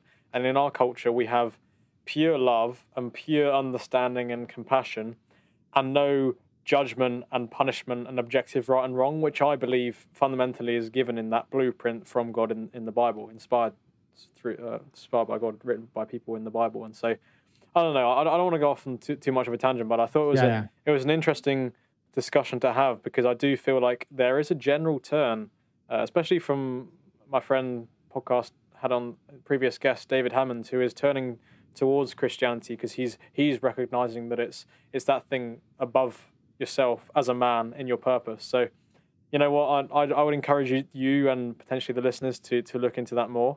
Um, but I think it's it's certainly to me the natural extension of following this path of self development and all of the things we've talked about today about turning away from what I'd consider as sins, but you can explain in your videos why those things yeah. are sinful in a secular sense. And I, I, guess that's the general movement. And that's what Jordan Peterson's kind of doing as well with with with with with taking these complex things and breaking it.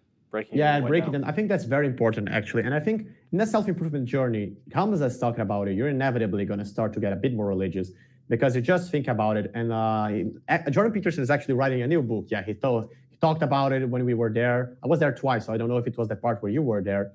But he said his new book is going to be called We Who Wrestle with God, which is what Israelites mean. Israelites mean we who wrestle with God.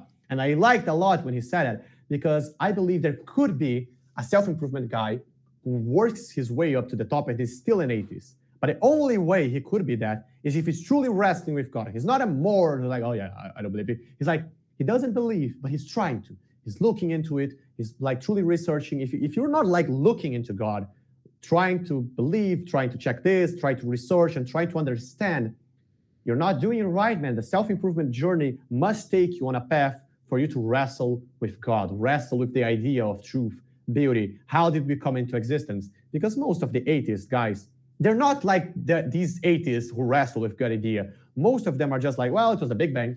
Well, it was this, it was that. So yeah, most people just don't want to go that way. They're just scared. They're I just, think people are yeah. scared and cynical.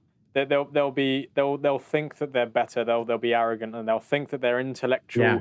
mind will be able to dispel with the idea of God. When actually it's so ingrained in us, in our human nature, to be curious and questioning and look to that thing that is outside ourselves. Um, Exactly. For me, there's a test to see if someone is actually good. That is going to be a really quick one. Like, and let me get something. It's like a button. Like, well, you're with someone. Let's imagine there's a button. I, I tell this to my friends. I can tell actually to you. You have this button, the DGI button. If you press this button, everyone in the world will live a perfect life. Oh, but people say to me, oh, but a perfect life is not good because it's perfect. And we, lo- and we also like things that are imperfect. I- I know. It's the perfect life with the imperfect things. You know, it's the best life they could live. Uh, but it's a but it is an important part. But it's a single player game. You in your own life, it's almost as you enter a pod, and I enter my pod. So when I press this button, everyone enters a pod, like Matrix. Perfect life, as happy as it could be, as close to God as it could be, but it's all a simulation. It's not true. Like, would you press this button? And I tell this to people, and lots of my friends were like, "Yeah, why wouldn't I? I'd press this button." But for me, if someone says that they would, is the exact type of people who don't really want to look truly into God. It's the exact type of people who lie to themselves because they choose feeling over truth. You know, they just they better don't think that they're in a machine. They just they don't want to think that things are not real. They don't want to think about hell. They don't want to think. They only care about their feelings. They only care if they're happy or not. Well, I'm living a happy life. I'm living that. Uh, they live in their own, just like you said, they create their own God, their own values, their own identity, and they live in their own perfect box. They don't care about all anything. They don't care about the past and history and everything that everyone has built. They don't care about the whole future and their eternal things in heaven or hell. They don't want to worry about things. So they just press a button of like closing my mind. I'm just living with myself. And if someone starts talking about what happens after you die, then you're gonna be like worried. And they just press the button of nothing. There's nothing after I die because they're way too worried that there's gonna be something. You know, so yeah, people just they that's why they drug themselves. They listen to a lot of music because they hate their life. They work out, I need to listen to music. They wash the dishes, I need to listen to music. Why? Because the music stops, silence. They're just worried, they're anxious. People drug themselves. Then people just want to like watch lots of series because if they stay still, they're worried. So most people they're just like in their own world. They have never, like Jordan Peterson said, they have never like sat in their bed one night and be like, okay, what's something in my life that I could fix and that I would fix? Because if they do it, they're gonna look around and their whole bedroom is like, oh my god, it's a dragon pit. There's things that they're scared everywhere. They're scared of their mother, scared of their father, scared of their girlfriend, scared of their own body, scared of their computer, scared of like how to get a business, scared of hell, scared of God, scared of being dumb. People are just so afraid. They don't have enough leadership. They don't have a way. And that's what I'm trying to provide.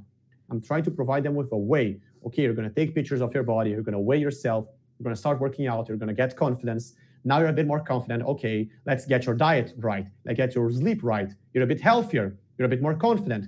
Choose a problem in your life that you can't fix. Okay, let's get a book that's going to give you knowledge so you can fix that problem. And then you start working someone from the ground up. And really, uh, that's going to end up in someone being so confident and so brave that he can deal with the idea of God, of hell, of heaven, of what is going to happen. Because people are way too weak. You know, they just don't really have the strength to deal with these ideas. They're going to like blow their minds. That's what happens, really. I think you know what that circles all the way back to the beginning of the discussion where we were talking about how we're living in this comfort. You live, you you grew up very fortunately, and breaking up with your girlfriend that first time was was shattered your world. I think in the same way as people live in this comfort and it's all cushy cushy, and then they don't want to confront the suffering and the hard big questions of life as you've described there. And I think people need that. People need that that reality. Um, one one of the things I wanted to ask before we kind of draw this to draw this to a close because I'm very conscious of time. Uh, is what what is your current day to day, week to week schedule look like? As someone who's sort of, we've described your journey through a lot of these vices, coming out of the other side, building yourself up, creating content. And I've loved some of the discussions and the kind of the things that have sh- shot off as a result of that discussion here or there. Yeah. We've had some, we've shared some good knowledge. I think you've, you've, you've done that really well. How does your current day to day, week to week schedule look like? Yeah, I'm just opening now my Google Agenda. I'm someone who's very like organized and everything. I have like even our podcast right here by the side of something. Um, and my routine is I'm like very like obsessed and trying to make things good. Now, right now, I'm experimenting on living with other men because I believe that could be good for me. You guys should like truly think about it. As I spend a lot of time with my girlfriend, and I'm a very like uh, I know active guy. I want to do stuff. And you should think really about that in your relationship. That's something you should be careful. If you spend too much time with women and not enough time with men, you may masculinize your girl. That truly happens, man. I, I was working out every day with my girl. What happens? I'm trying to compete with her. I'm trying to get her to work out even harder. And then I'm doing MMA with my girl. I want her to hit me harder and I want to do harder. And then at, at some point, she was just like, well, she, she literally told me, Augusto, I'm not your bro. And when she told me that, I was like, damn because I wanted to run with her. I was like, no, but David Goggins, we need to run and run harder. And she was like, well, I don't want to run harder. I, like, I, I'm, I'm not a warrior. And then I was like, yeah, she's not a warrior. So yeah, you should always like, even if you can't live with other men, you should always like have someone, even online, that you're competing with and creating this mind thing. So I'm experimenting with that. Um, and for me, a big thing is waking up early. I like Jocko Willink. Uh, if you can't wake up early, of course, you, you, don't. But if you're able to, if you can't sleep early in your schedule, I like to wake up early. I would not recommend in general waking up before the sunrise. Why? I like Andrew Huberman. I trust him a lot. He's a neuroscientist. I believe that you should get sun in your eyes as soon as you wake up. If you wake up and it's still dark, well, you could get later. But you know, it's not practical. And for me, it just feels weird. So I wake up at 6 a.m. It's when the sun is rising a bit. That's good for me. And for 15 minutes, I write my dreams. I'm really hard on dream journaling. I like it a lot, not only to analyze it, not only because it's good and in the future I can do something with it, but because I just love my dreams. I love to know about them. I love to remember them. I love to think about them. And that, that that's really a great part of my day. Uh, I try to do like videos. In the past, I used to write them, but now I just find it easier to just talk. I just talk way faster than I write. So I like that. I drink about a liter of water because you know practical drink wake up drink some water go to the bathroom put my shoes which i use every day which are like vibram v-treks they are very much different and they have like the toes separated modern shoes get your toes all together and you don't really use the muscles in your feet so i use those all the time except when i'm going out then i use like boots because i get like a little bit taller and it also protects my feet and then i go to eat I would not recommend you eating like me. I'm only doing that because I want to gain as much muscle as possible and I want to get huge. But Andrew Huberman said that you perhaps could like eat a little bit later in the day. But you know, I'm bulking. I need to be eating all the time. So I do as many burpees as I can. Just like I do like 21, 25 burpees. Just like get the blood flowing, get some adenosine in your brain. You feel a bit more awake, so you're not eating eating your food like, oh, you know, that's really bad. That's really inefficient, slow. So I just do as many burpees as I can. It's fun. I go there. I'm getting sun. I'm in the grass, and I'm doing like as many burpees as I can. And it's a bit of a challenge. And I just write a number, and every day I try to do one more it's very quick. It's gonna take you like a minute. I take my breakfast. In the past, I used to eat like eggs and everything. That's good. But for me now, that's way too heavy. So I get some acai. It's a very Brazilian thing, like four bananas, some yogurt, some whey protein, some orange. So like some fruits, a bit of a fruit shake with some whey protein. That's really good. And then I visualize some goals, do some meditation. I take uh, Sigma, which is a supplement by Gorilla Mind, which Andrew Huberman recommends a lot. It has ashwagandha, tongkat ali, like the very well researched. I pass a thing to grow my beard. I see you have a beard. I don't. I, I don't believe I have such a nice jawline, so I want to have a beard like to cover it up Same. and be more uh, and, and that's just a case of time. yeah, yeah, it's good, you know. So then I do the first things of the day, which are like the most important things. I would say I recommend doing like the most uh, the, uh the most the hardest task, the most creative task, which for me is writing.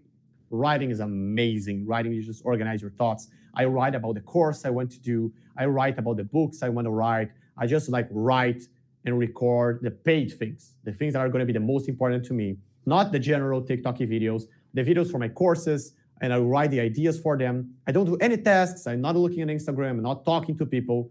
silent, just me and the writing. I go deep in it. It's amazing for mental health, just writing your ideas. You feel like I feel very connected to the truth. And it's almost like something that I think for you could be even God. You like you like writing about it, and perhaps you could be praying and thinking about it. It's early morning. I think it's a really good moment to connect.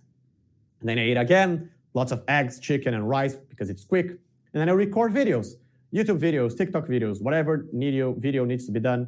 A bit, a bit before recording, I write the scripts. I just get some ideas that I have, record, uh, write the scripts, record. Then I lunch. And that is the morning. And why is it such a good morning? Because I have already done like the paid work, the more creative work, and I record the video for the day. So you're not anxious, you're not stressed, you're not like in the middle of the day, like, oh, we haven't recorded the video for the day. What am I gonna do? Oh, uh, the time is ending. Oh my God, the call. No, you already recorded the video. You're chill, no problem. So that's really, really nice. After lunch, then I work out or I do MMA. I do MMA three times a week. I work out the other times. I do it for about two hours. It's long, but I like it. I think it's important. Shower, it again. And then now, which is what we're doing now, I have like general description. I leave it open. People can like do meets with me. I can do like meetings. I can do podcasts. I can do general tasks. I can call people for dealing with problems. I can do all kinds of stuff. I eat again. And in the night, I'm mostly like same thing, like calling people, doing stuff, dinner. Then I do some journaling, uh, like write about what happened today and everything. And then, like about half an hour before I sleep, I try to. That's not something I do every day, but I really try to like keep the lights in my room like red or very close to red, and not mess so much in the phone. Do some Wim Hof breathing. But that's that's the thing that I fuck up the most. it's really yeah, close to sleeping. I, I think, uh, yeah, yeah. Sorry, I, I think what you're no, describing yeah. there is is obviously something that you've refined over years and years of yeah, trying and failing. And I think what's important to recognize for the listeners and, and for myself as well, because I, I feel like my routine is getting more and more dialed in, but there's always things to be working on. And there's always yeah. times where I where I don't do what I've put down for me to do, right? And I think we've we've got to strike the balance, which is it's so important. It's exactly as I mentioned with Christ and the cross. It's exactly that dichotomy between grace and forgiveness and love, and then that judgment and and harsh truth, yes, no. And I think when you do mess up those things, you've got to have the grace to forgive yourself and be understanding and not be too harsh on yourself. Yeah. But also, you've got to be harsh on yourself to an extent to then want to go and, and keep improving and saying, no, that's not good enough. I need to do that again. So I think sounds like you've got a super dialed in routine. And obviously, it's fueling you to be productive and create content and keep working out and, and bulking up. And man, it, it, sounds like you're on a fantastic path, and I'm, I'm glad to have kind of stumbled across you at the at the event. I think it's uh, yeah, it's been awesome to very see your journey. moment.